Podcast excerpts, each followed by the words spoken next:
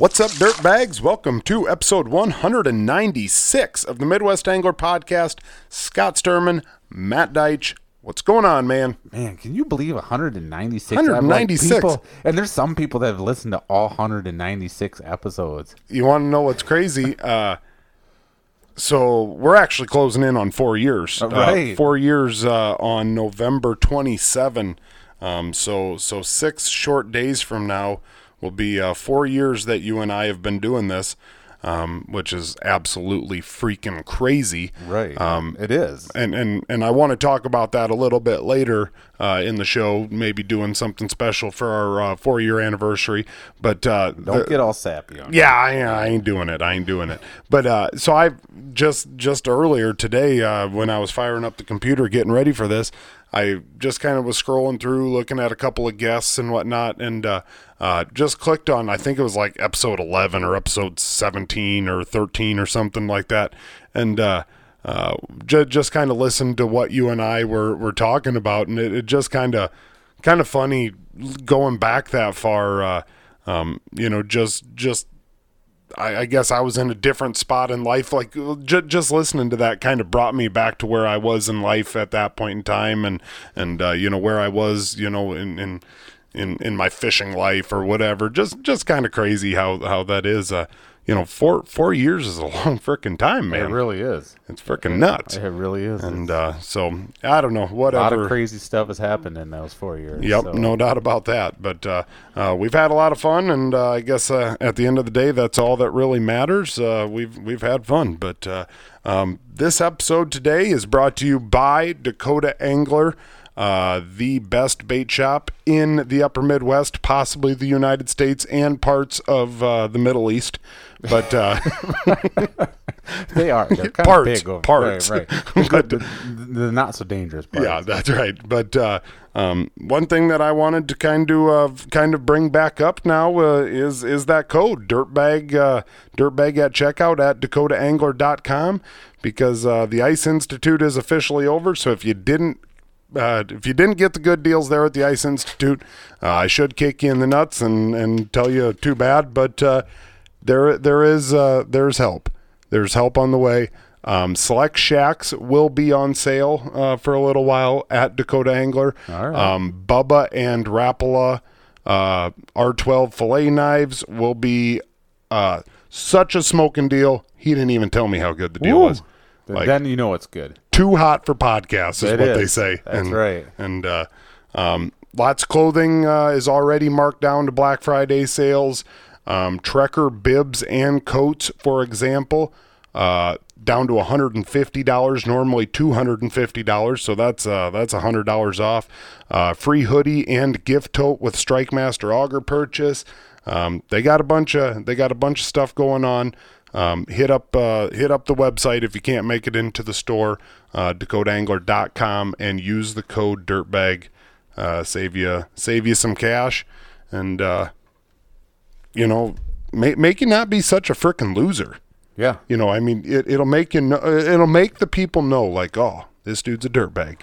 It will. Uh, yep. You know, just just by using that code, it uh, Use it up. Boasts your social status by seventy six points, seventy seven, like that. Seventy it's- It's You know, scientifically proven to. right. If if it's on the weekends, it could be into the low eighties. Yeah, it could be. You know, And, and now that it's and it, since it's ice fishing season, I mean, it's that could even add a few more points. It could. It So- could. You can go online and check your social status points. Uh, it's kind of, um, you know, some people go and check their uh, uh, credit score. Some people can go and check their social status points. I'm just saying, use the code Dirtbag. It'll get you a little bit higher. That's exactly right. Get you a little bit higher. But uh, Matt, Thanksgiving right around the corner. It um, is. I've got a quick, uh, I, I, just, just a simple little question that I wanted to throw your way. Um, if you uh, if you had to pick one meat, two sides, one salad, and one dessert for uh, for for your Thanksgiving, uh, what meat you going with? A turkey all day. Really, you are. Yep. I think turkey's the worst meat of all the top tier meats, Yeah. and you're still going with it, I'm huh? still going with it because it's Not a ham? Because it's Thanksgiving, I'm still going to go with turkey just because of tradition. I'm going with it. Okay, hey, I'm. It's I'm- my I'm- plate. I can yeah. I I, I didn't. I didn't get in your face about it. I'm just surprised. Keep, your hands and Just your eyes on surprised. your Let own me- plate. yeah, what do Keep you- your eyes on your own plate. okay, two sides. What are you going with? Stuffing and yams? N- stuff- Tradition, uh, tradition. Stuffing and mashed potatoes. Stuffing. You are Yeah, stuffing. That's good stuff. okay. So one salad. What kind of salad are you going One with? One salad. Um, I don't know. That's a good question. As far as a salad goes, I don't know if don't really have too many salads Okay. for like Thanksgiving. Usually it's like a veg, another vegetable, but that'd probably be considered a side. I guess maybe if there's like a macaroni salad or something like Macaroni? that, I might throw that on the plate. You you going cold macaroni or yeah, you? Go, cold. Okay. Okay. Cold. You got to have that little mixture of the cold in with the warm stuff that's on the plate. I hear you. I hear you. All right. And and dessert. Dessert. It's got to be a pie. Yeah. You- Oh yeah. you- you- Pie all day. Sorry, but but what kind of pie you going with?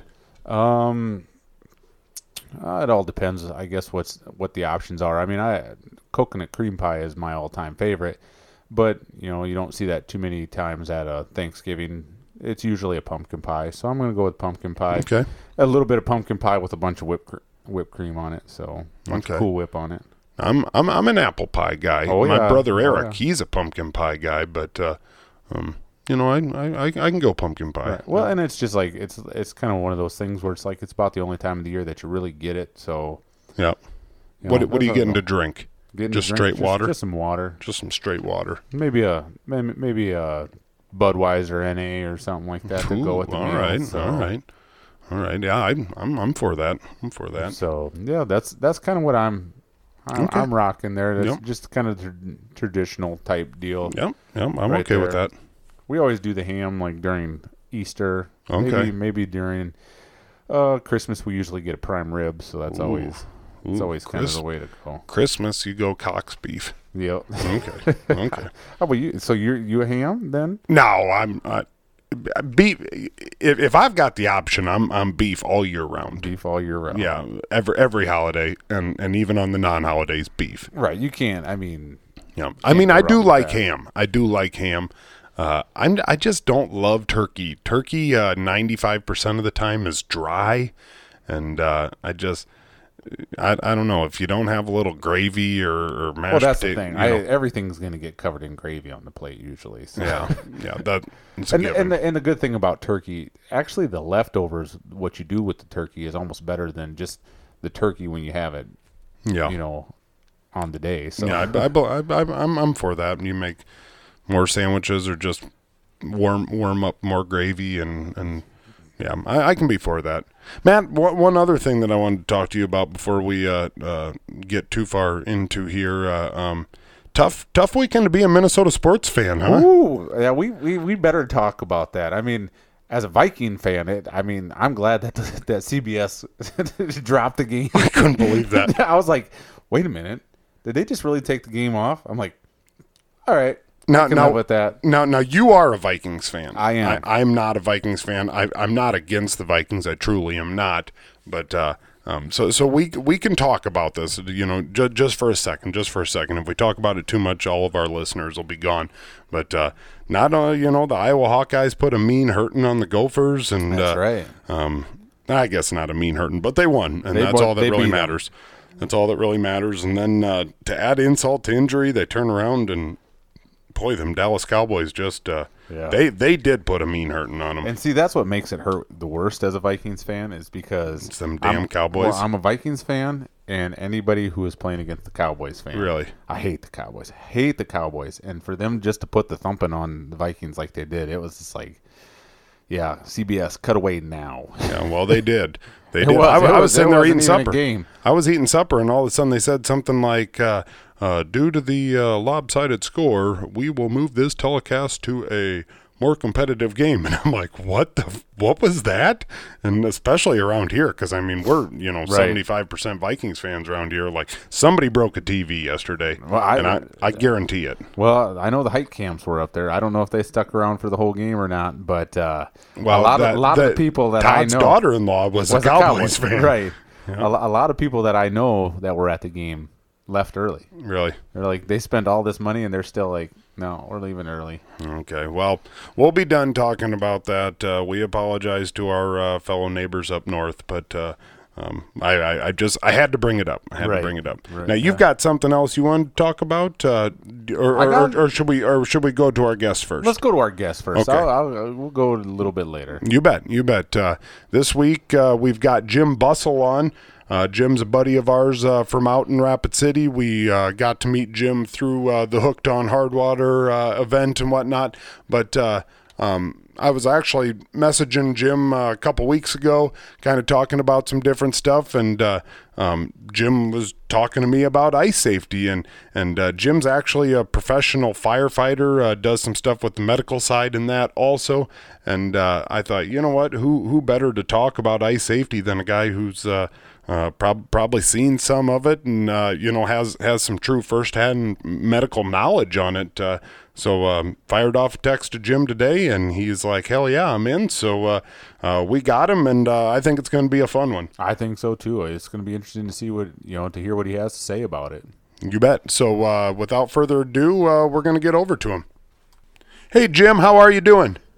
I am good. How are you guys down there in Titletown? Right? Yeah. Dang right. That's pretty cool, huh? The Lions won the state championship. That's awesome. It was really cool. I feel like I'm doing the uh, the Aaron Rodgers belt deal, Deal right all now. day. the kids were all I would. pretty. The kids were pretty excited at school today. All the elementary ones were talking about it, and I went down to the high school a couple times and talked to the head football coach and some of the football players, and they were all, I mean, still jacked about it. So yeah, it's pretty cool.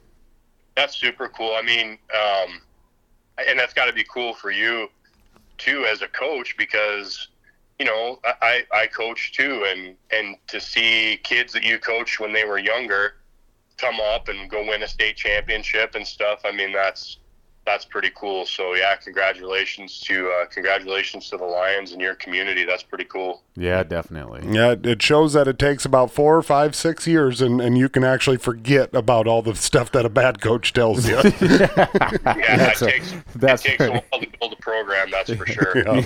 you can you can overcome bad middle school coaching and Yep. It can be done. Well, all right, Jim. Uh, you you know the drill. Uh, we always uh, like to get started with a couple of random questions. So I want to know uh, uh, if you could take any celebrity out fishing with you for a day, uh, who would that celebrity be? if I could take any celebrity out fishing with me for a day, who would that be? Yep, athlete, movie star, Justin Bieber. Yeah, you know what? I actually, in our house, we are big Chief fans. We are big Eric Church fans, Oh yeah, and uh, I would like, I'd like to go fishing with the Chief for a day and just, and just hear stories and and talk to him. He seems like a, he seems like a pretty cool dude. So.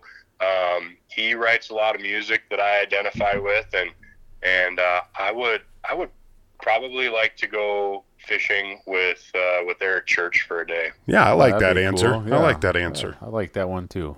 Um, I guess mine would be, you know, since Scott has his famous uh, pizza reviews, what's your go-to frozen pizza? Oh yeah, Oh well, you know what? Thank you, by the way, because uh, it sounds like Wednesday night. I told the boys at work that uh, about the frozen pizza review. So I think Wednesday night we're going to do frozen pizza in honor of me being on the being on the show. But I think uh, my go-to is uh, the Tombstone. I Oh, think yeah. it's Tombstone pepperoni. Yeah. Yeah. You can't beat Tombstone. like I've I've been searching and I can't beat it. Cannot beat it. And since I told the guys about it, every time we go get groceries at Walmart, we walk through and check out the frozen pizza aisle, and we're all kind of. I, I kind of want to try out that uh, what's that Stranger Things one, the uh, Surfer Boy pizza. Oh yeah, I, there is there is a goofy one like that.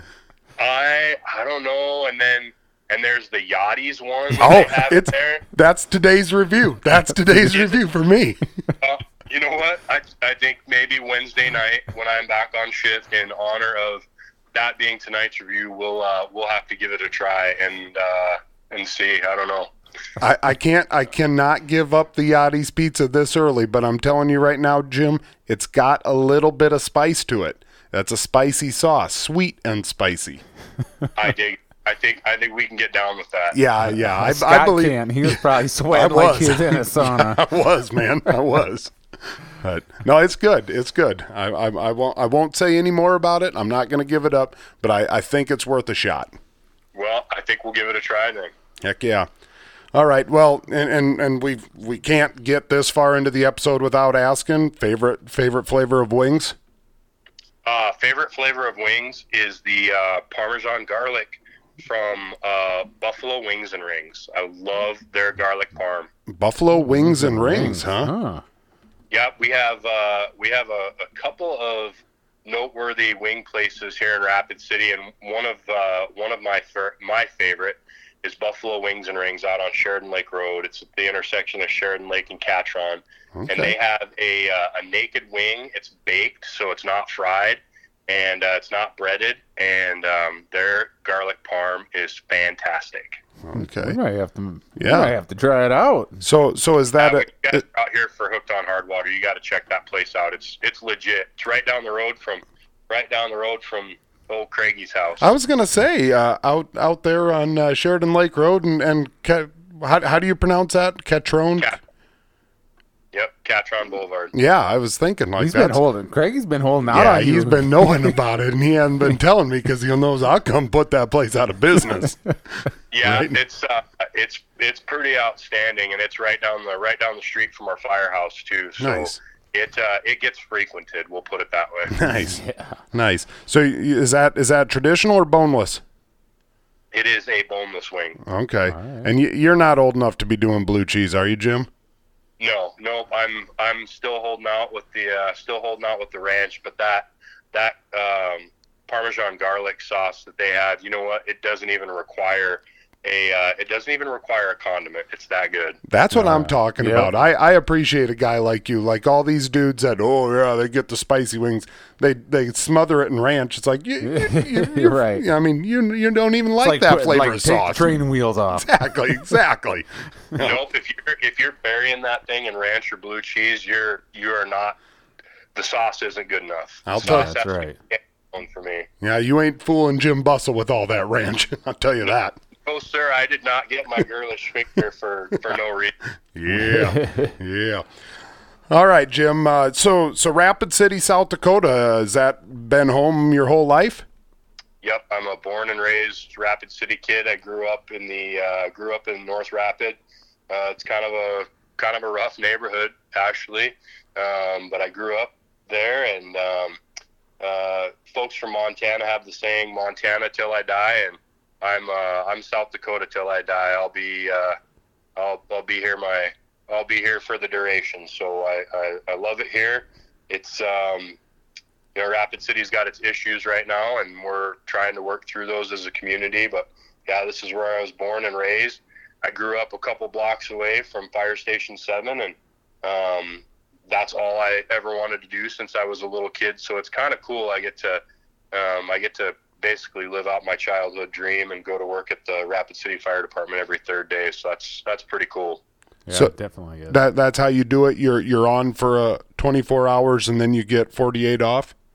Yeah, typically um, we're you know we're like anybody right now. We we're short staffed. We just put 12 brand new recruits on the floor, and we're still a few spots short. So usually it's 24 on, 48 off, and um, once in a while we'll work a 48 and work some overtime, and then uh, usually a day a week I pick up a shift at the Rooster, and um, and then the other days I fish. So that 24 on, 48 off schedule lends itself to being able to get out and fish quite a bit and and do stuff. Um, you know, my, my son's pretty active in baseball, and so we're able to, you know, I, I don't have to miss very many games, and it's uh, it's a pretty nice schedule. Nice, Yeah. nice. Now, now has fishing been something that you've uh, done ever since a young boy in Rapid City, or is this something that you kind of picked up a little later in life? Uh, how how'd that end up? I grew up fishing as long as I can remember.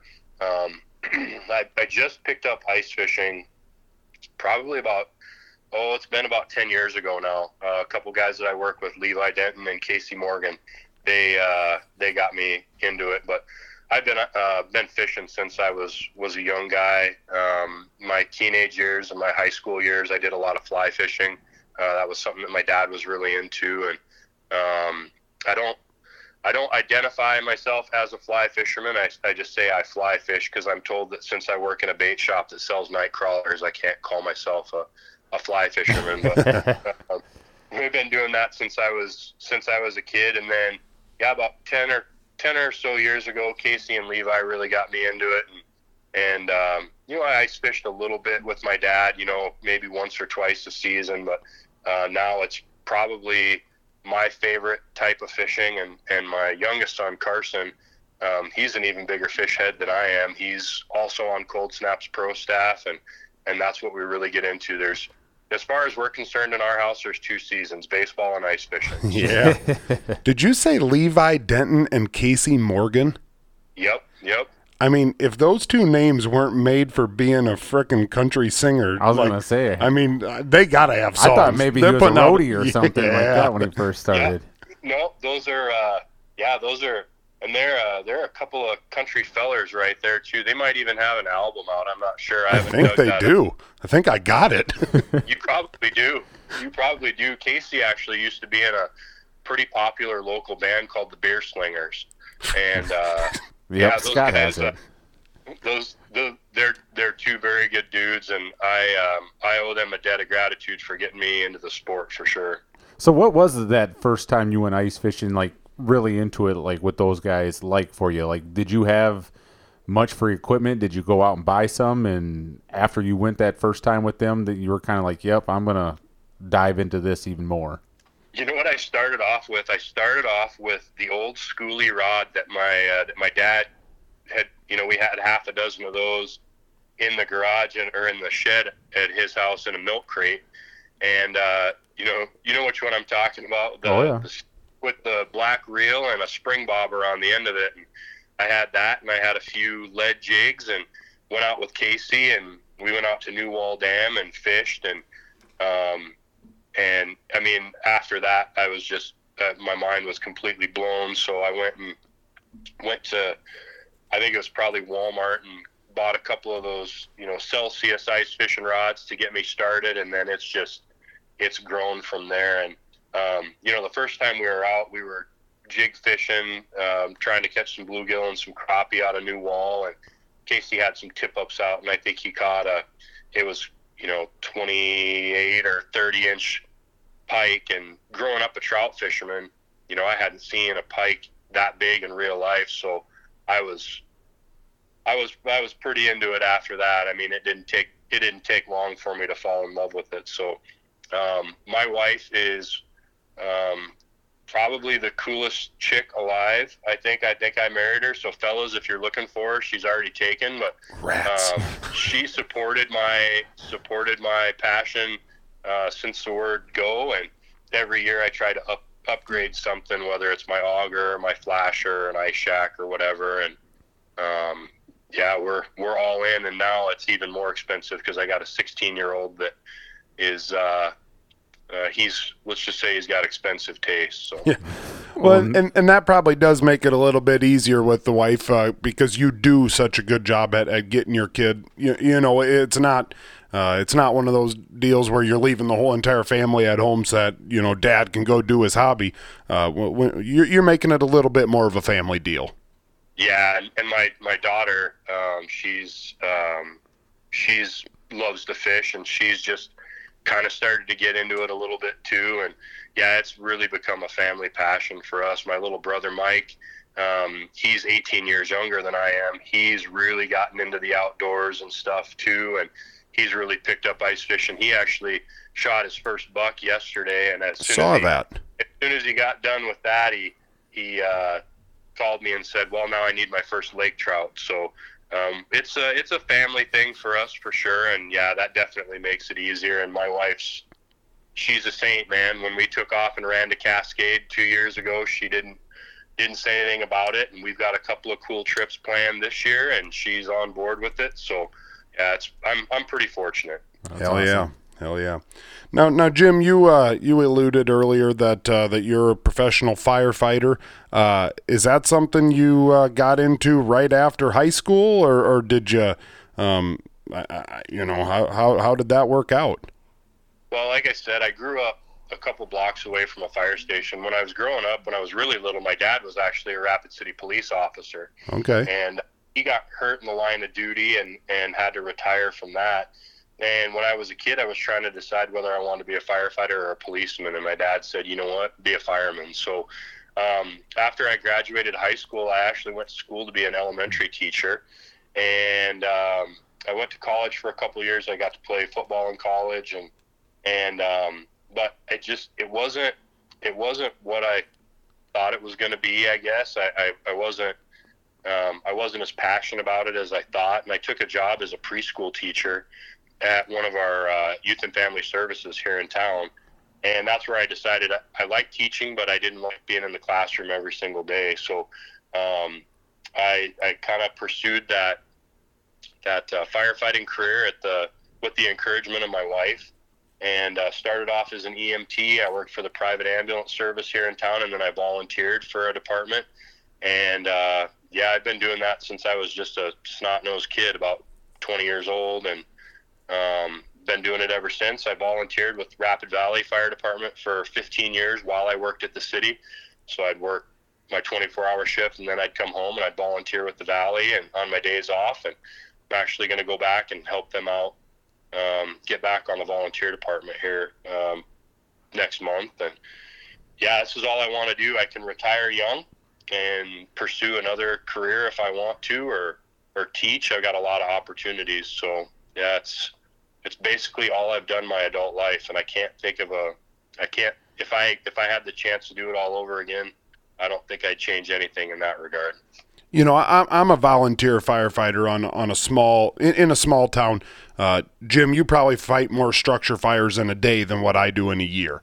But but there is just something badass about driving a fire truck, spraying a fire hose. Like it's just it's just kind of one of those deals, you know, like going out there to the Cox Ranch and doing branding like real cowboy shit. Like I don't care. It's just like something that a guy needs to do. Like it, it I don't know. It, it just it it's badass. Like all I got left to do is just drive a dump truck or, or run a backhoe and tip over a building, and I'm pretty much my bucket list is done. We don't, uh, you know, honestly, I don't. We don't fight um, near as much fire as um, I think most people think 75% or better of our call volume is medical stuff, and that's why I went to paramedic school. And, okay. Uh, I'm a hazmat specialist, and and so I do that. So I've got something else to keep me engaged and and you know constantly stay up on stuff. But yeah, you're right. There's just something about it. Just going to work with the guys, doing stuff that other people don't want to do or are afraid to do, um, not willing to do, and yeah, it's like I said, I, I can't think of a I can't think of a, a, a better way or or anything that I would do different, and it's something that Carson, my youngest, is interested in, which makes me pretty proud. And so, yeah, it's a pretty great career. And man, don't diminish just because you're on a small volunteer fire department. You know what? Our uh, our volunteer departments, you know, Iowa and South Dakota, all these rural states. Um, the volunteer departments are the ones that are doing the bulk of the work. So, um, yeah, hats off to you. Yeah, no, I love it. I love it. So, um, w- with that, Jim, uh, being being a professional firefighter, doing the EMT stuff, uh, uh, you've got to have some pretty crazy stories. I, I mean, you got to have some crazy stories. Is there anything? Is there is there a story or two that you can tell? Uh, you know that that uh, PG enough. Uh, you know, I don't I don't exactly know how that works, but is there is there something crazy that you can tell us? Well, the, I I called a couple of my couple of my guys that I've worked with for a long time, and I asked them. I said, "Do we do we have any? Do we have any PG stories?" And they they all laughed. And actually, one of them that that they they mentioned and know really ties into what we're talking about here today is um, uh, the reason that I'm so passionate about educating people on ice fishing safety. Um, I had come home from a, I went out fishing for a day and I had just gotten home and the Rapid Valley Fire Department, we got paged to a, a water rescue, an ice rescue um, out east of town. And at that point, the Valley didn't have ice rescue gear. It was actually on order. It just hadn't been delivered yet. And so there was a vehicle that went through the ice on a stock dam and the only thing that I had was my ice armor, my my clam ice armor suit. So I threw that in the truck, headed down to the station, got on the engine, and when we pulled up, um, there was a pickup. The top of it was sticking out of the ice, out of the water, just the top. And this this uh, older fella had been out checking cattle and and doing what he did a million times for you know however long. And it was cold. It was the dead of winter, and there was you know a foot of ice on the pond, and he drove his little S10 pickup across it and broke through. And he actually called his wife and told her to call 911 while he was sinking. Holy. Wow. He got there, and we knew that, you know, cold water drowning, we've got a shot. But um, the rescue truck out of Rapid City hadn't gotten there yet. And so um, Tim Kobus, who was the chief at the Valley at that time, and I just decided we had to go for it. So we pulled the ladder off the engine. We threw the threw the ladder out to the pickup, and the other end of the ladder was on the ice shelf, and me and my ice armor climbed out on the ladder um, over this open water. And about that time, the rescue truck from the city pulled up, and Steve McCollar jumps out, and he's got a Mustang rescue suit on, the ice rescue suit, and he got in the water. He made it out into the bed of the pickup. I got about halfway out on the ladder, and he broke the window out, pulled the gentleman out of the back of the pickup, and Steve and I drug him out. Now, by this time, I'm in the water and we we got him drug off to shore. We did CPR, worked on him all the way to the hospital, and unfortunately, he didn't survive. But that was the that was a huge eye opener for me. That you know that that guy knew that body of water. He had probably driven on it, like I said, a million times. There was a foot of ice there, and he, um, you know, he broke through and didn't survive. So it was after that that's when I really got passionate about teaching people about ice safety and, and things like that. And yeah, that's one of the more memorable kind of crazy calls. And the other thing that it did is it gave me a ton of confidence in my float suit. Oh, I bet. Oh, yeah. I bet. I, I, I wasn't warm by any stretch. I was actually pretty cold by the time it was over, but um, I didn't worry about sinking. Yep. Oh yeah. Huh. Yeah, you know, that's just one of those deals. A lot of people have float suits. Very few people actually know, No, you know, yeah, for sure that right. they float. They, they're just taking someone's word for it. And, and I shared a video here a while back on my on my Facebook on my um, on my personal Facebook profile. But Mike Pogney came out while we were doing. Yep. You guys know Mike from Yep. Hooked on Hardwater. He uh, he came out while we were doing ice rescue training at the city at Canyon Lake, and he wanted to see how his suit would work. So I was in a Mustang suit in the water. A couple of the other water rescue guys were um, were in the water with him. We had guys on shore, and Mike got into the water not once but twice, and he wanted to see how that suit would work. And the thing that I tell people all the time about those float suits is they're phenomenal in terms of buoyancy and keeping you afloat. But you have to have something to pull you out of the water. Even our rescue suits have ice picks in them. So that's why when I go out on the ice, I could be standing on 18 inches of ice and I still got ice picks around my neck because Yeah. if something happens and I go through, the suit's going to keep me up, but I got to have a way to pull myself out. Yeah. Yeah, and it's like it, it's such cheap insurance that people like kind of overlook it sometimes. They you walk by them in the stores on the shelves, and a lot of people are like, oh, I don't need them. Well, you don't need them until you need them. So You want I to mean, know something crazy? In you know, when when Jim and I were messaging today, and you and I were talking about doing this on ice safety, I do not own a set of ice picks. that you need to go. It's crazy. I know. I, I can't believe I don't. I mean, I, I, I'm a lot like you, Jim. I mine are around my neck. You know, most of the season. I got to get better at it, like the whole season. But definitely early ice and late ice, I always have them around my neck. And it's Yep. it's just, I mean, it's just something that a person they don't get in the way. They're not inconvenient. They're not like uncomfortable. You kind of forget that they're there. Um, just throw them on. Yep. Yep, I, I will. Those are non-negotiable. I will not go out on the ice with without my picks. I've got there's probably half a dozen pair that I have around somewhere. That I've actually got one that just stays in my pickup.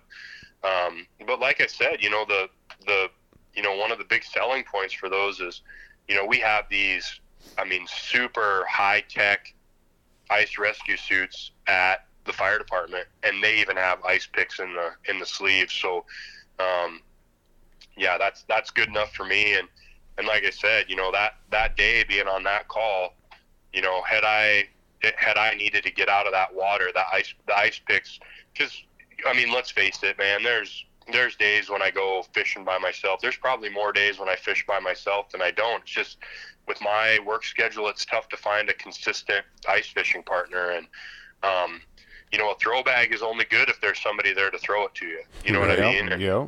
Um, so those ice picks, those might be the difference right there. So I would encourage everybody uh, to not only to, to have them, but put them on and, and make sure you, you wear them every time you go out because you never know. You know, there's pressure ridges and soft spots and springs, and I mean, it's it's uh, it's cheap insurance, that's for sure. Yep. Yeah. Now, now, Jim, if you if you were to put together a list of, of things for people to uh, to have, uh, you know, ice picks, um, um, you know, you, you mentioned uh, uh, throw bag. Uh, what what what are some of those? If if you've got a short list. Yeah, it starts with the with the ice picks for sure, and then the next thing, 100% is a spud bar. Um, especially this time of year, and especially late ice. If I'm going on any body of water right now this time of year, I'm spudding my way out, and it's um, my rule is two hits. Uh, if, if, it goes through in two hits or less, I'm not going to proceed. Um, that's that's um, a, a, huge piece of equipment right there.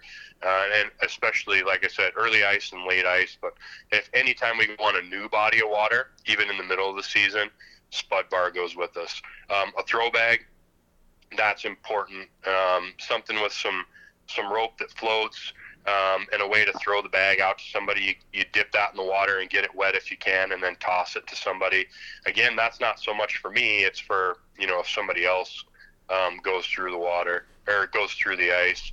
Um, a float suit, you know, I, again, I'm a huge believer. I, I've been in the water in, in my ice armor and, and those are great. Um, my float suit, you know, early season, late season, middle of the season, it doesn't matter. Um, constantly wearing the float suit. Um, light is important. I've got uh, half a dozen headlamps, and I mean, we all like to push it and fish until you know, till after dark, especially, you know, if you're fishing for walleye and crappie and stuff. I've got a good headlamp that uh, that also has a, a blink mode on it, so that if I get into trouble, I can put it in that flashing mode and hopefully get people's attention. Um, for guys who have four wheelers, I know that they don't make them anymore, but um, those nebulous devices, man, those are incredible. I've got a couple of buddies who, um, you know, they attribute their you know they're still being here to a nebulous. They broke through up on up on Orman, and uh, they were able to pull those. So if, if you can find one of those, those are great. Um, a few other things, you know, just um, like I said, I go out and fish by myself sometimes. If you're going to go out by yourself, make sure that somebody knows where you're going, uh, how long you plan on being there. Um, I'm constantly texting my wife and and usually you know one of the guys or my dad or somebody and saying hey i'm off the ice for the day or whatever. Um, um, and then cleats right especially this time of year. Oh yeah no doubt about that. because um, you know the the the other thing i'm afraid of is slipping and falling and breaking something and not being able to get off get off the ice yep and laying out there so that would be my short list right there. And tomorrow I get to take uh, I get to take Anna Hamlin from KNBN TV out, and uh, we're going to shoot some stuff tomorrow. And all of those things right there, those will be you know before we ever go on the ice, those will be some things that we do and and have along with us for sure. Nice. Yeah.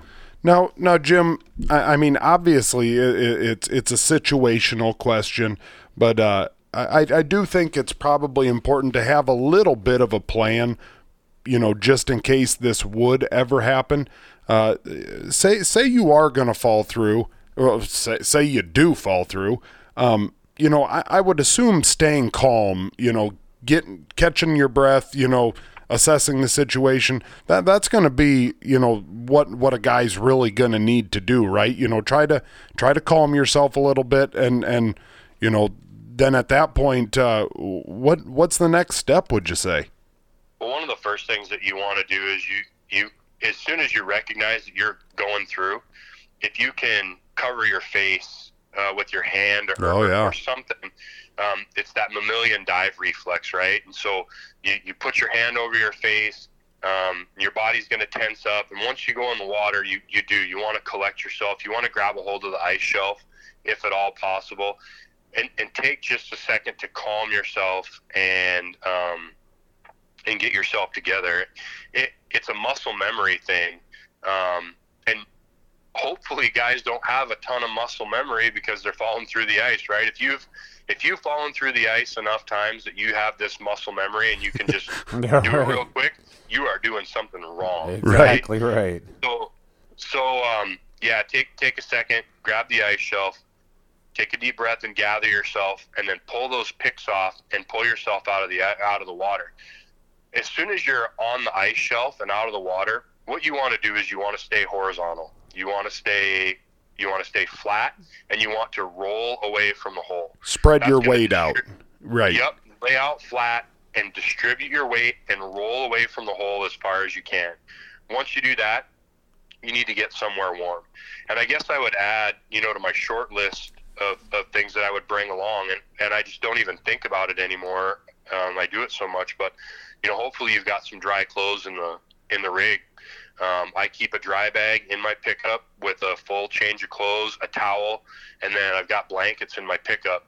But you're going to want to get to somewhere warm, um, get that wet clothing off, get dried off as quick as you can, and then you know it, it's it's best to be evaluated. Um, Yeah.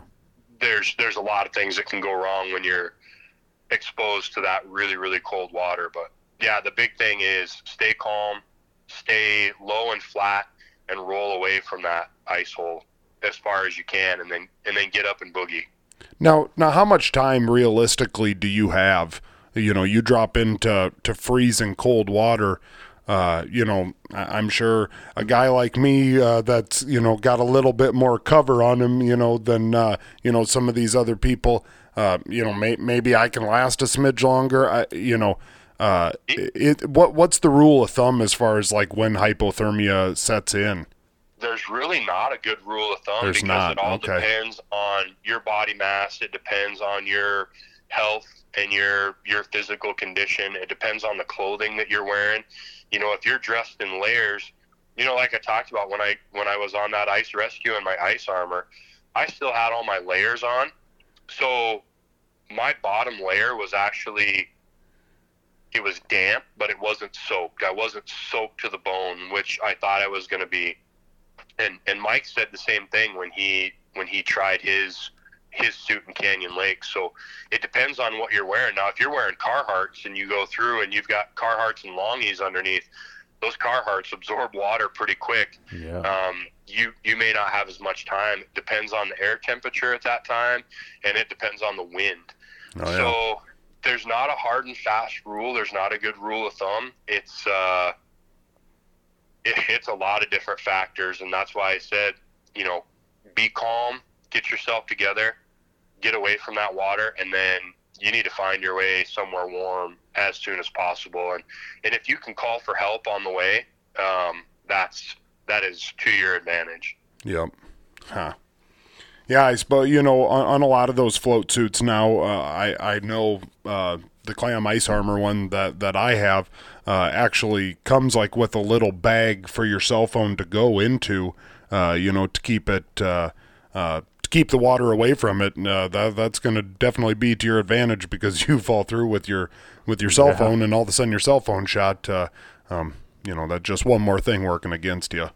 Well, and let's be honest. I mean, the places that we like to ice fish, right? There's there may not be cell service. I was gonna Right. say it's Uh, hard to get Deerfield, reception you know, sometimes. Deerfield's a great example. There's not cell. That's one of the great things about fishing at Deerfield, and it's one of the bad things about fishing up there. So um, there's a motto in the fire service that um, it's up to us, help's not coming, and so um, I kind of try to abide by that. Like that's why I tend to overpack for trips a little bit, even when I'm just going up in the hills. Um, that dry bag is always always there in my truck. There's always blankets and stuff because you know, it, it may be, I may be on my own. Yeah. And, um, and so, yeah, those are all, those are all key things to remember. And and uh, you know, like I said, let somebody know if you're going to be by yourself. You need to let somebody know where you're going to be at. Yep. And you know, it goes to like what you said just a little bit ago, as far as the ice cleats go. I mean, early ice safety isn't just about falling through the ice; it's also falling on the ice, you know, and avoiding the injuries. So, it's always good to have that plan. You know, take all the precautions you can because I mean, we've all fallen on the ice before, and it doesn't feel good. And I mean, if you're by yourself, I mean, yeah, you could hit your head and there you lay, or you could break a leg or something, and it, it, it can turn into a dangerous situation too without even falling through the ice. Yep. Yeah. Yep. There's a there's so much that can go wrong, right? And, and like I said, it's um, y- there's just there's there's so many precautions that a person can take to make this a really really safe sport. And unfortunately, you know, there are a lot of guys that don't, and I bump into them all the time, and you know, I talk to people all the time, and guys are like, ah, you know, but, um, you know, I've had some close calls up on Pactola with spear holes just last year.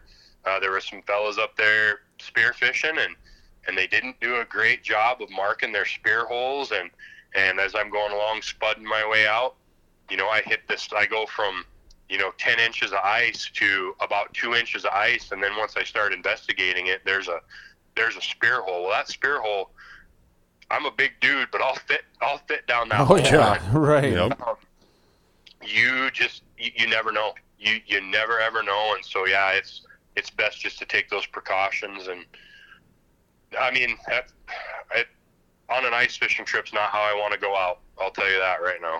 No Oh, doubt. definitely. I mean, and too, you know, like once we once season starts going and you can use machines out there too, that's always that can always turn into a dangerous situation too, where you know, like you said, you you catch an unmarked spear hole or you know just about anything out on that ice and you know mechanical failure and you could it, it turns dangerous in a hurry.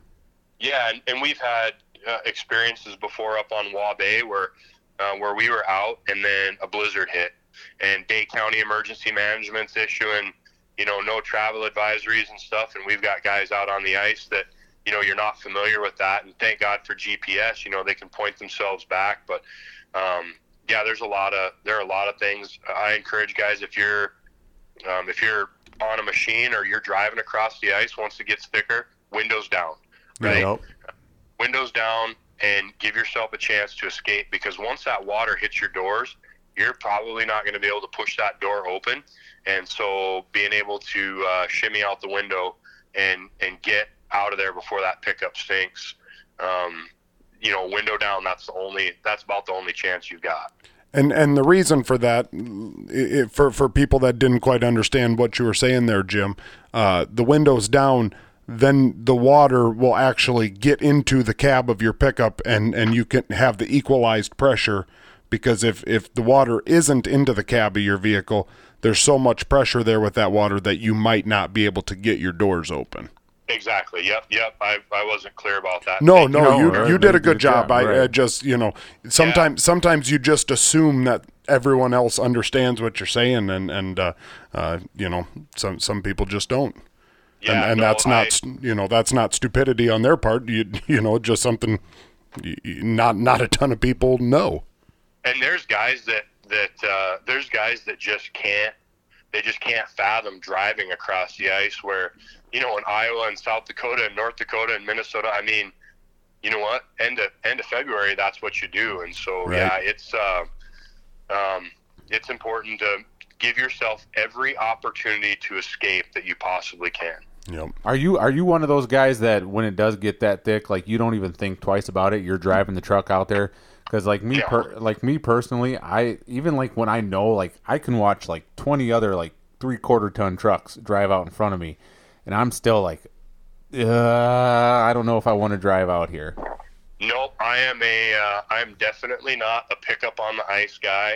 Um, I like I said, you know, I've just I've seen how it can go south, and um, you know, as I alluded to earlier, Mrs. Bussell is super cool about my ice fishing passion, and she supports it. But if I drop the old Silverado to the bottom of a lake. Um, I don't think she's probably going to be as supportive of my passion anymore. So You're right. I uh, No, the only thing that I'll drive out on the ice is my four wheeler.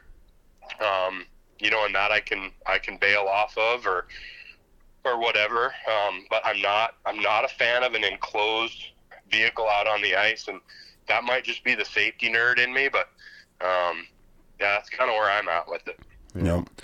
Now, Jim, you, you talked earlier about uh, working part time at the Rooster, uh, uh, which is the bait shop out there in Rapid City.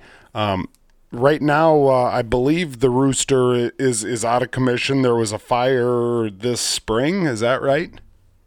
Yeah, actually, it's not. It, we've we've been up and running since about four weeks after the fire. We had a we had a fire. It was uh, first part of April, um, late, early, early in the morning. Actually, um, a uh, an unsheltered individual that was staying out back trying to keep warm had lit a fire. He was he was just trying to stay warm.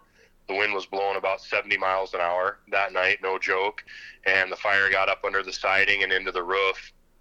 Um, there was a couple other fires that had happened earlier that evening down the road, and uh, somebody driving by, I believe it was a police officer, saw the fire, and he um, called it in, and our guys got on it pretty quick, forced the door, got inside, put the fire out, but it did a significant amount of damage. So the rooster was out of service for oh, about three weeks maybe, but we've been running ever since. We're we're running out of a couple garages and a couple of uh, big trailers, and we've been slinging minnows and gear and fishing rods and stuff all all spring and all summer long. And and uh, right now, they are just finishing up the remodel inside. And uh, I worked there today, and uh, talking to Mike Cummings, the owner it looks like we might actually be inside, if not by the end of this week, uh, next week. Heck yeah! So awesome. We'll we'll be back inside here pretty quick. Which um, last week was tough, boys. I'm not gonna lie to you. I was in my ice armor just to just to hand out waxies. Now, now, Jim, were you were you on that fire uh, that night uh, in April? Like, were were you uh, at one job uh, working at your other job? no, actually, um, it it's a funny story. So back in 2007, um, they had a fire in December of 2007. They had another fire, and I was on duty that day. Um, we, I was on the second engine in. We pulled in, and the closest fire hydrant to the rooster is across six lanes of traffic. Oh yeah, 100 yards down the street, and it's through the we call it the Gap. It's uh, West Main Street there, one of the busiest busiest streets in the state and I had to pull the fire hydrant. I had to hook the hydrant and, and string line across the road, and I almost got hit by a car. I actually hit a car with my hydrant wrench. Um, um, but we got to the got over the rooster, and I was inside pulling ceiling, and the guys were up on the roof and cutting a hole with the chainsaw. We got it stopped and put out. But the night before this last fire, or the day before this last fire, I was working with Mike, the owner, and I was telling him about that hole. I said, "Hey, that hole that we have in the front of the building there, I put that there," and we were talking about it. And I woke up the next morning to get ready to go on shift, and one of the guys had called and said, "Hey, I I hate to be the one to break it to you, but we just had a pretty bad fire at the rooster." So I grabbed my stuff and went down, and and uh, it was pretty devastating. It was pretty tough to see, but um, this isn't the first difficulty Mike and the guys have had to push through, and and uh, it uh, hopefully it'll be the last. But they got her uh, they got her just about remodeled, so we'll be back inside and probably better than ever. Nice. That's awesome. Same same layout as as normal with the new remodel, or what are we looking at?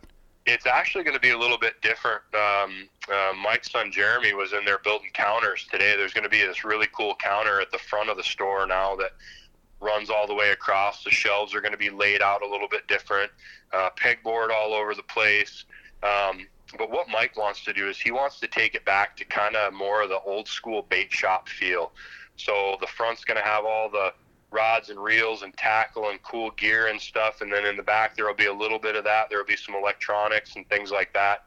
But he's going to have a big open space with the table, uh, sounds like maybe a coffee pot, so guys can come in and just shoot the breeze and tell fishing stories and hang out. Gotta let them smoke cigarettes. Gotta let them smoke cigarettes. yep, yep, you gotta let them. Um, outside though, so we don't have another fire. I was gonna say I don't know if I'd want any cigarettes close. Can't to the run that risk. No. Can't run that risk. outside. but um, he wants to be able to have a space where he can hold seminars and and things like that. So um, you know, guys like you know Craig Euler can come in and he can give demonstrations, or um, you know, Guys like Jim have- Bussell.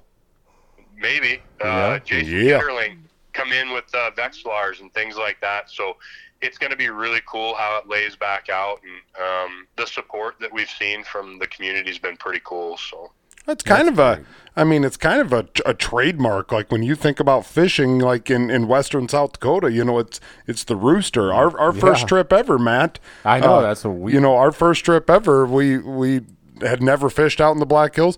The first thing we did was literally drive straight to the rooster. And and I, you know, I I don't know what we for sure really needed, but I think it was more just to say Just we that did we it. were at the rooster. yeah. Yeah, yeah. The, you know what, man? The the mom and pop bait shops, um, they just they make the fishing industry go around. No I doubt. mean, yeah, you know, you guys you guys spent a lot of time with the with the hike camps uh, last weekend, and you know Dakota Angler. I mean, they're they're huge in that end of the state. Sportsman's Cove up in Webster. Yep. Um, you know, the Rooster and Rapid, you got Wheel In up in Orman. I mean, all these mom and pop bait shops are just, they're so cool with their, um, with their atmosphere and some of the nostalgia that goes along with it. And you know what? If you want good information, that's where you're going to go. I mean, nothing against, nothing against the big box stores, but, um, it's kind of like that Parks and Rec, um, kind of like that scene from Parks and Rec, you know, where he's in, he's in Home Depot and the guy's like, hey, can I help you with something? And and and Ron Swanson's like, I know more than you do. Yeah. Like, Well, right. kind of Yeah. kind of get that sometimes at the Yeah. big box stores, but Yep.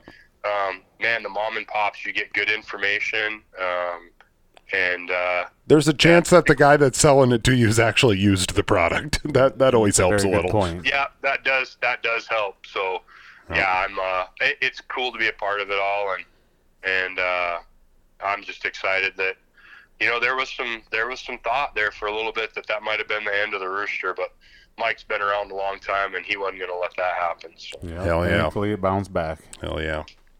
yep. Well, all right, Jim. Uh, um, you know, we we kind of covered ice safety. We uh, you know, we wanted uh, an update on the on the rooster.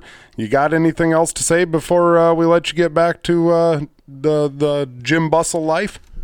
You know what? I just I, I appreciate you guys having me on. I, I love the I love the show, and I hope everybody goes out and takes advantage. The early ice bite um, is awesome. Most of the time, it certainly is out here right now, and so just be safe doing it. And and as far as you two go, I'm really looking forward to to getting to fish with you during Hooked on Hard Water. I'm gonna get Center Lake all scouted out for you. I'd, I'd sure like to see one of you guys pull a big tiger trout out of there this year. Uh, word on the street is there's some getting to be some good sized cutthroats in there. So Nice. Nice. It's my favorite lake in the whole fun. world. I think. God, I love that yeah. place.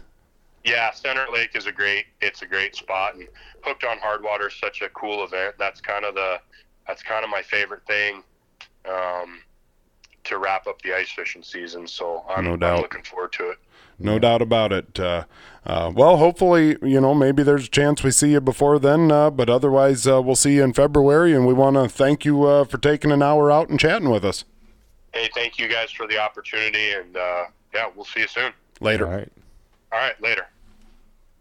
And that was uh, Jim Bussell from out there in the beautiful Black Hills of South Dakota. Good dude. Good dude. Good dude, and very knowledgeable. That was Yep. uh, that, that that was fun to hear. Uh, um, it, it was well. I mean, it was fun to hear about it from a dude that's been there, done that. You know, Yeah. li- like I mentioned earlier, there's a lot of people that, uh, uh, wow, I got a float suit. It floats. You know, e- everyone who's got a life jacket's tested out that life jacket. You know, they've they've, I, I, should say, uh, you know, the skiers and whatnot. You know, they they've swam in them. They've jumped off the back of the boat in it. You know, whatever. Um, but uh, um, you know, a float suit. That's probably one of those deals where uh, 95% of the people that are wearing a float suit have never actually tested that uh, Right, that works. it- and and, and you shouldn't to have test, to, but right. you're right. You know that that's a good thing. But uh, Um, you know, one one of those guys that's been in the water in a float suit is like, oh, that's how that feels. That's how that works. And and you know, like like the story that uh, he told us.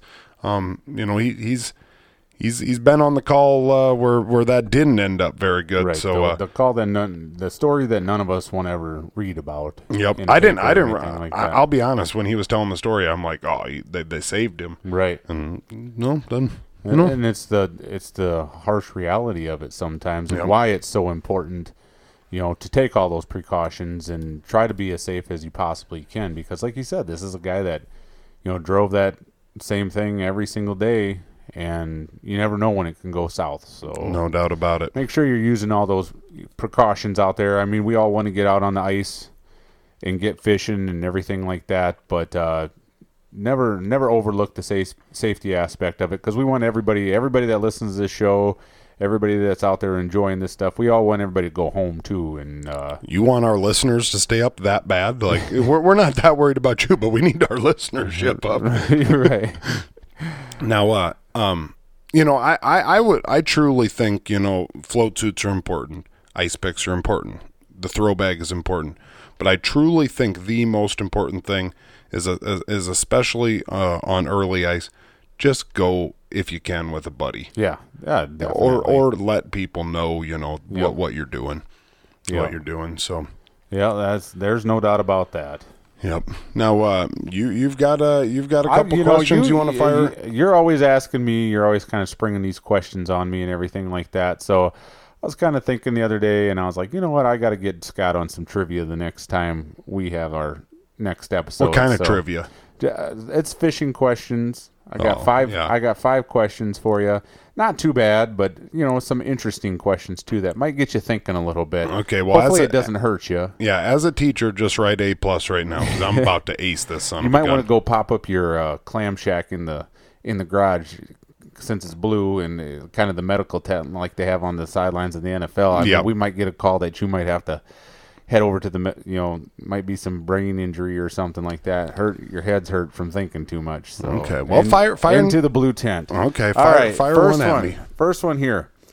How many taste buds do catfish have? How many taste buds do catfish have? Yeah. Well, last time I was talking to a catfish, uh, that one he had uh, he had eaten something hot and he burned uh, burned a little bit, but uh, it, it's it's right around ten thousand. Right around 10,000. A catfish has more than 27,000 taste buds. Well, like I said, You you know, he burned. He burned. I mean, yeah. He burned seventeen thousand of Yeah, them. he burned the off, roof of his mouth, and that's where most of them are. Twenty-seven thousand. Okay. Yeah, more than twenty. I like that. Yeah, you Okay. like that one. All right. A lot of a lot of people I wonder don't where- realize like where- fish that uh, catfish have taste buds. so- Right. I wonder where that like. I mean, where does that compare to uh, the yellow perch? Or is it yeah, yellow perch is like, oh, you know, yellow perch is down at four thousand taste buds, or if you know, I, I wonder where I'm at. Maybe uh, maybe the other fish have way more. It, it says that uh, a catfish has more than like twenty thousand. 20,000 more than 20,000 more uh, taste buds than a human does. So Really? Yeah. Okay. pretty interesting fact. Yeah. I thought I, you know. Yeah, I like that. All right, the next one. In millions, Okay, millions. roughly how many Americans fish for sport? In millions, roughly how many Americans fish for sport? I don't even know how many million people are in the United States. I'm going to say 180 million. Uh, that's you're way way high there. Way high. Fo- Forty million. How many That's- millions of people are in the United States? I don't know, but it says roughly, Amer- roughly forty million people fish for sport. That's more than tennis and golf combined. So there's more people Really? that fish for sport than golf and tennis combined. I that said kind of surprised me. 330 332 million are in the United States. All right, So I, I, I guessed over half, but how, what was the number? forty million 40 million out of 332 fish for sport. Yeah, as a I don't know that that number seems low to me. it did to me too. But then mean- you start thinking about it a little bit too. I mean, there's, I mean, I think when they're talking about people that fish for sport, they're kind of talking about people that like do it a lot. Not just somebody that's like, oh, I bought a license and Right. I might go fishing once. Yeah, that's probably true. I'm just thinking like you go up into the state of Minnesota, and I mean, Or I- would that be I, I considered think I think eight out of ten people up there. right? But yeah, Hmm. But I mean, then you go out to, I mean, you probably go down to Arizona and and uh, you know, not not a ton of water and maybe not Well, a ton right, of people yeah. fish, anyways. But yeah, okay, 40, forty million. 40 million. All right, this one I, I really think I put this one in there because I thought you probably get this one. You'll probably know this. Where does caviar come from?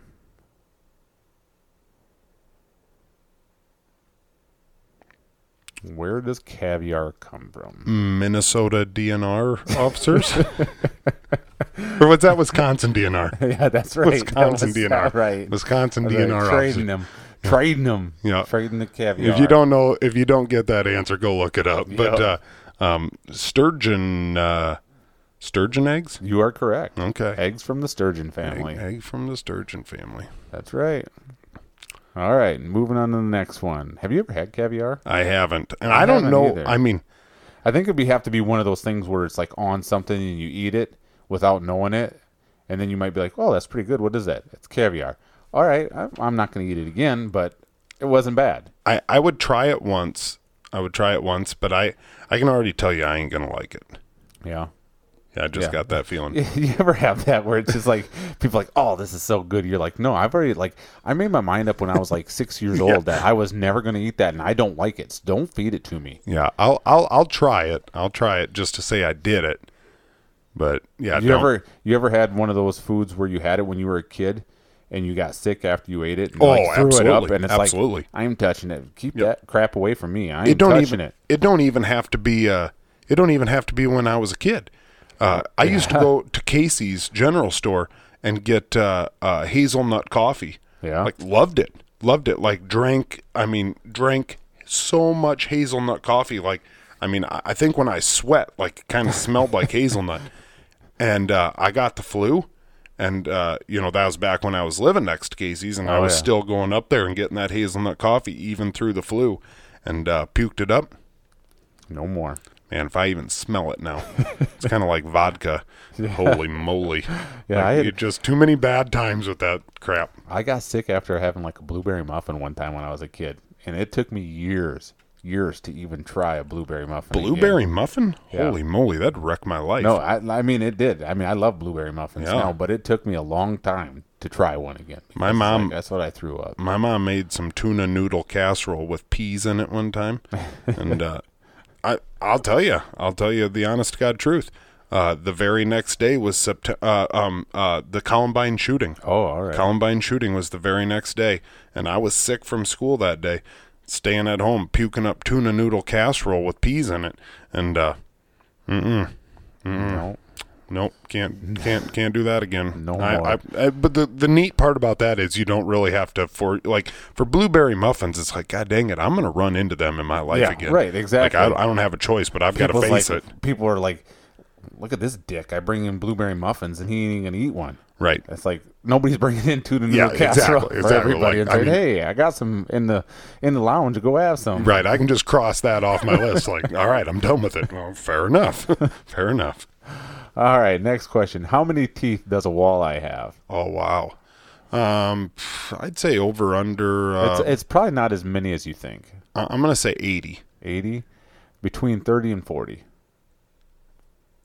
Really? Yeah. I'm I'm thinking. I, I know I know what the problem is. It's 30 or 40 on the top, 30 or 40 on the bottom, and like I said, it's 80. 80. Yeah, you didn't read the fine print. You're dead nuts. Damn right I you was. got a good way of like spinning everything around so you're yeah no well you know if you know, Yeah, I logic, counted 'em. logic says this I counted them. all right last question All right. last question how many calories are an entire five cheese tombstone pizza Five cheese tombstone pizza. How many calories? yeah again probably not like- as high as what you think Like I I don't even I don't even know. Like I don't even know how many calories a person's even supposed to eat in a day. right Like I, I don't even have it. Like I, I don't know. I think there's like 150 in a beer, and then I think like if you drink like that Michelob, but Mich Ultras, I think there was only like 70 in that. I don't know. I'm gonna say uh, I'm gonna say probably like 950. Well, it's thir- 1,360 calories. 1,360? Yep. And and a person's supposed to have like 4,000 calories in a day. No, not yeah, they are. Yeah, they are. calories. Yeah, they are. what kind of high? Like what kind of high? I bet you I I bet you I machine over here. I bet you I house over 4,000 calories a day, no issue. You're a hardworking man, so Yeah, yeah, I mean, you, you, you better need- believe it. You need that, you know, you need to fuel that uh, steam engine. So Well, you got to have uh, breakfast pizza in the morning, uh, tombstone for lunch, tombstone for supper, and you never know when you might need another tombstone in there. Plus a couple, a couple cokes, um, probably a scoop of ice cream at the end of the day, and that's what uh, that's what a good day looks like. I'd say that's four four grand for calories, and and uh, that's what keeps a person tip top uh, machine. that's right. What do you say? You got to let the big dogs eat. Yep, that's right. So All right, all right. with that, you got a pizza review for us? I do, I do. You, God dang right- it! I about forgot how. Rolling right into that. We Yep. haven't done a pizza review for a while, and I'm sure there's some dirtbags out there anxious to hear because we've talked about this review for for a little while now. So Yep. Uh, Jim Bussell uh, talked about it earlier. We're talking about the Yachties. Yachties Pizzeria. And if you don't know, uh, uh, I think Lil Yachty is a rapper. I, I don't think that. I know that Lil Yachty's a rapper. I, I'm not 100% sure that I can tell you. I'm, I'm 0% sure that I can tell you uh, what one of his songs is. But uh, we've probably heard it before. Like it's like, oh, okay, that's a little Yachty remix. Get it. Yachty. I mean, hold on. I'm trying to. I'm just trying to look up something on Facebook that even Lil Yachty. Yachty's Pizza. Oh yeah. Hold on. Yeah, so so this Yachty's pizza, I got it at Walmart, and and it's got Lil Yachty, the guy, uh, you know, the the the rapper on the front of it, kind of like in a pizza hat and whatnot. And uh, I saw it, and I'm like, you know what, I I need this, I need some of this in my life. I think You're not an angel either. Oh, this is my dog, Lil Yachty, right here. Know this, think that you know shit. All this shit that's coming at me, I don't I don't know that this is. There's two dudes singing. I don't know if, which one's Yachty, but Yachty's got some. Look at sounds- look at Yachty's red braids. Oh yeah. Yeah, that's Yeah, fun. That's a lot of fun. but uh, that's that's our dog Yachty, and uh, uh, whatever. So I got the Deep Cuts Yachty's Pizzeria, and uh, I got the uh, cheddar cheese seasoned crust hot honey cheese pizza, and uh, yeah, like I said, hot honey cheese pizza, cheddar cheese seasoned crust. So I'm not gonna lie to you. I pull this pizza out of the box and I'm thinking, what kind of frickin' heaping pile of dog crap is this? Like this looks like grade A garbage. And I, I I'm I'm honestly a little half pissed off at this damn pizza. It looks like junk. Little did I know, this is one of those pizzas that you put in the oven and it kind of starts rising Oh, all right. and uh, so it- so it actually gets thicker. And and as I see this, I'm like, ah, you know what? I'm little you know, yeah, Yeah, I'm, now I'm- it's like, all yeah, right. yeah, it's turning up the heat a little bit. I'm kind of liking this, whatever. Uh, didn't read anything about uh, the hot honey. hot honey cheese pizza. Hot honey, like I'm thinking like it's hot honey. Yeah. Like hot honey, like you know, you're gonna have a hot pizza, so so the honey on it is hot. Yep. No, that's not what it is. it's like spicy honey. Yep. So whatever, I and get we know this how much pizza out. you love spice. Yep, yep, exactly. So I get this pizza out, and I'm I'm not going to hold that against it. I'm not going to because it said it on the box, hot honey. I should have known. But I get this pizza uh, out of the oven, straight on the rack, and uh, um, I it, it's you know it's become a full pizza. It's got some thickness to it. I'm like some bitch. Like this is actually this is this is looking good. Like this this pizza ended up looking pretty good. So I cut into it, and uh, I'm gonna give this pizza um, five point five. All right. Five point five is what I'm going to give this one, and uh, I I can't hold it against it uh, because of the the spice. Because I'll be honest, like the honey kind of offset the spice a little bit. It was kind of like honey barbecue wings. Oh, you know, it's like I ah, I feel I feel that, but I kind of feel that sweetness too. Um, it it didn't blow me away. it didn't blow me away. I, I probably, you know, I gave it a 5.5. I probably should have gone with a 6.1, but uh, a 5.5 is what You I said, so said that's it. what it's Can't sticking with. it. But um, um, I can't really judge it. I, I would have I would have probably thrown a little bit more toppings on it. Um, first impression was dog shit. Uh, after I pulled it out, it looked better. Um, could have used more cheese. I, I like I like that they didn't uh, you know the, the sp- spicy honey sauce like th- there's kind of a coolness to that. Yeah, there you know th- there's coolness to that. No one else has got that Yeah, exactly. Yeah, right. Exactly. So uh, um, How was the cheddar crust? Uh, it, it wasn't. Kind of lack lackluster. I don't know that you would have known it was cheddar crust right. if if it didn't say it on the box. In fact, even after saying it on the box, I still don't know that you knew that it was cheddar crust. so, uh, um, just just overall, you know, the price for what it was probably I don't I don't exactly remember what it was, but I think it was like seven dollars fifty cents or something like that. It, it was good. It was good. Um, I think if I liked spicy stuff, I'd probably like it a little bit better.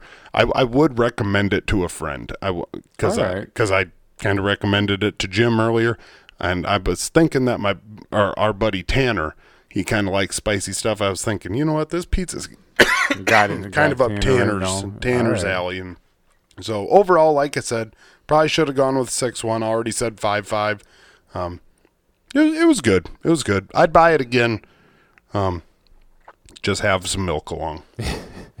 yeah. So that's uh that's this week's pizza review. I've already got another one in the brewing. I've got All right. Another I've got one. another one. So All uh, can't wait for it. you bet. Uh, so Yachty's is down. Uh, we're we're moving on to we're moving on to the next one, but uh, um, we're also moving on to the Freedom Brew. Good news story of the day. Uh, our buddies over Freedom Brew, Larchwood, Iowa, the best coffee shop in the whole entire world. Um, Austin and Brianna. I uh, I- I've told you about them before, but I'm going to tell you about them again. These are the best people, and and they're they're kind of what you would call co- coffee snobs. Like you know, they're, they're just kind of coffee snobs, not in a bad way, but I'm telling you, like you are not getting the the cheapest stuff when you go there. Like this is Right. premium Yeah, they're stuff. getting the good good ingredients. quality ingredients equal quality product. Yep. So and and I, I just know like I've I've been over there and he's like, try this, and I try it, and he's like, now try this. And it's like, yeah, yeah, you know that that second one tasted a little bit better. Well, you know, it's it's triple the price, but uh, we're going with it because it's better, you know. And and that's just how they live. Yep, like they that's want- how they live. yep, You know, I mean, yep.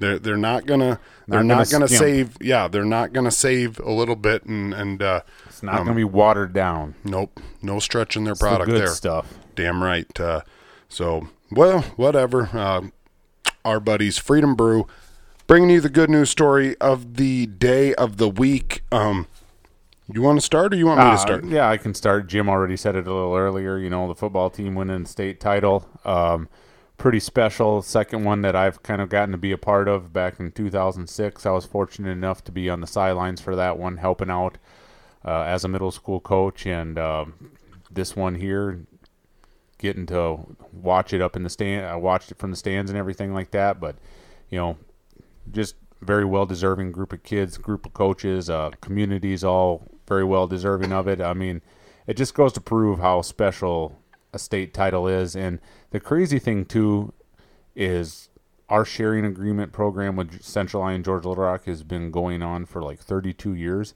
and it's the first team we've ever, first undefeated team we've ever had Really? in our sharing program. Because the other year we won state, we were 12. We and lost to Le Mars right first So- game or second game second out of the game gate. of the season. Yep. So it's it's just crazy to think about it. Like as good as a program that we have, and all the success it's had over the years, that this is the first time in our consolidation agreement that a team finished undefeated. So Yeah. it's pretty cool, and it's a hell of an accomplishment for those kids, and uh, just to see some of those senior kids that. Uh, really listened and bought into the system and put in their time and their senior years paid off. I mean, we had a couple Yep. kids that uh, didn't play as juniors, and coaches asked them over the off season if they would, how would they would like to move to a different position because you know they could see him fitting in. to it our system a lot better in, with this position, and the kids bought into it, worked their tails off, and uh, yeah, the proof is uh, in the pudding. So Damn right. congratulations! It was it was pretty badass. It was a hell of a game too. So Yep. No, yours, I'm gonna I'm gonna kind of springboard off that. Um, you know, uh, I suppose it was probably back in August, uh, right when school started.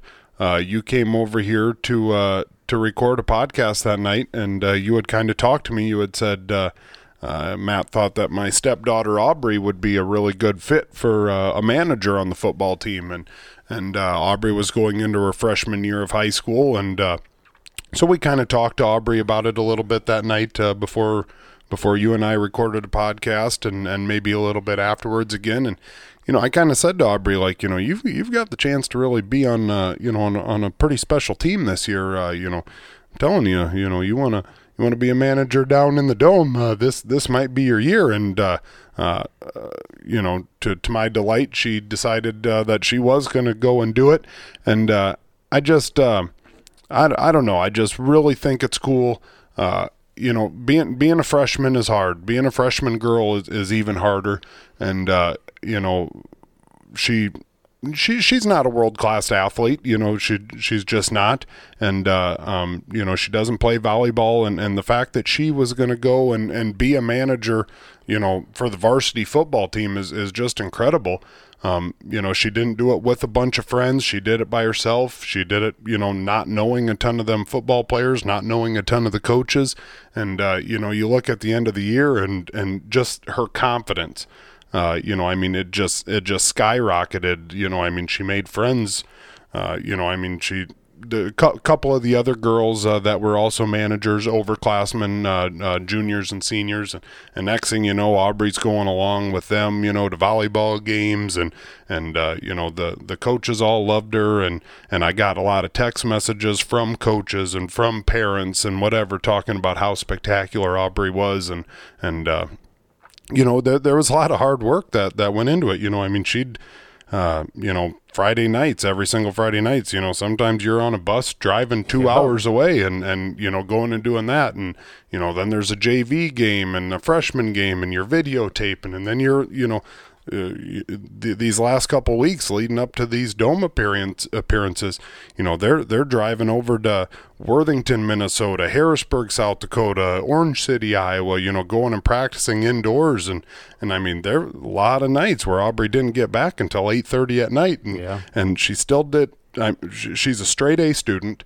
Uh, all the teachers talk about how good of an attitude she keeps and, and whatever. And and uh, you know she had she had a lot on her plate. She also is uh, part of the girls wrestling program here and and that started practice. And so you know there there's night where she's going doing girls wrestling turning around finishing off the football uh, uh, practice coming home getting all of her homework done getting showered up grabbing supper and and going to sleep because Yeah. the next morning she's you know Doing she's right back again. at it. Yeah. and uh, she never complained. I think she loved every single second of it. And uh, um, so that that's my good news story of the week uh, uh, this week. Just uh, cool cool deal. Um, i'm really proud of her that uh, that that she decided to do it that she worked as hard at it. And and i'm glad that that you uh, um, you know saw that opening and thought you know what aubrey's going to be a good fit for that Yeah, I knew. I, I tell you that all the time. I knew right from the get go, and I went and talked to those high school coaches and said, "You guys got to, you know, talk to her about it. Like if she comes in here, welcome her with open arms." And those guys definitely did. And like you said, she is a hard worker, and oh yeah you know, I think a lot of times people think as me as a coach, I want all these kids. You know, you got to be got to be in sports. You got to be in sports. Uh, there's so many opportunities for kids now. I just love seeing kids get involved any way that they can. I mean, so you know, yeah, it's a testament to her. And I mean, how cool too is making hit her making history being part of the first Central Lyon George Little Rock wrestling girls wrestling program yeah program, and they did pretty damn good their first night out. So Yep. Yeah. She uh she went two and one uh her first night out. She beat a girl sixteen to five, I know. She did get she did get beat uh in another one, but uh that's that's pretty badass. And you know, the other the other really badass thing is she's kind of been sporting it around the house uh over the last weekend, but you know, the the Iowa Farm Bureau gave them uh state champion hats. Hats, yeah. she's got it. Oh, yeah. she she liking she liking kind of showing that off. Dang and, right. and, uh, um, so yeah, I, I don't stuff. know. Yep, damn right. Way cool deal. So uh, um, yeah. All right, uh, we'll call uh, we'll call uh, an end to episode 196 with that. Uh, um, if you haven't uh, hit the hit the like button, hit the subscribe button, hit whatever buttons uh, hit, hit whatever buttons are on your cell phone right now or computer, wherever the hell you're listening to this. Uh, just hit a bunch of buttons besides the unsubscribe button, and uh, um, uh, And happy Thanksgiving. yeah, happy Thanksgiving. Uh, don't eat too much turkey, and uh, um, yeah, we'll see you next week. All right, later.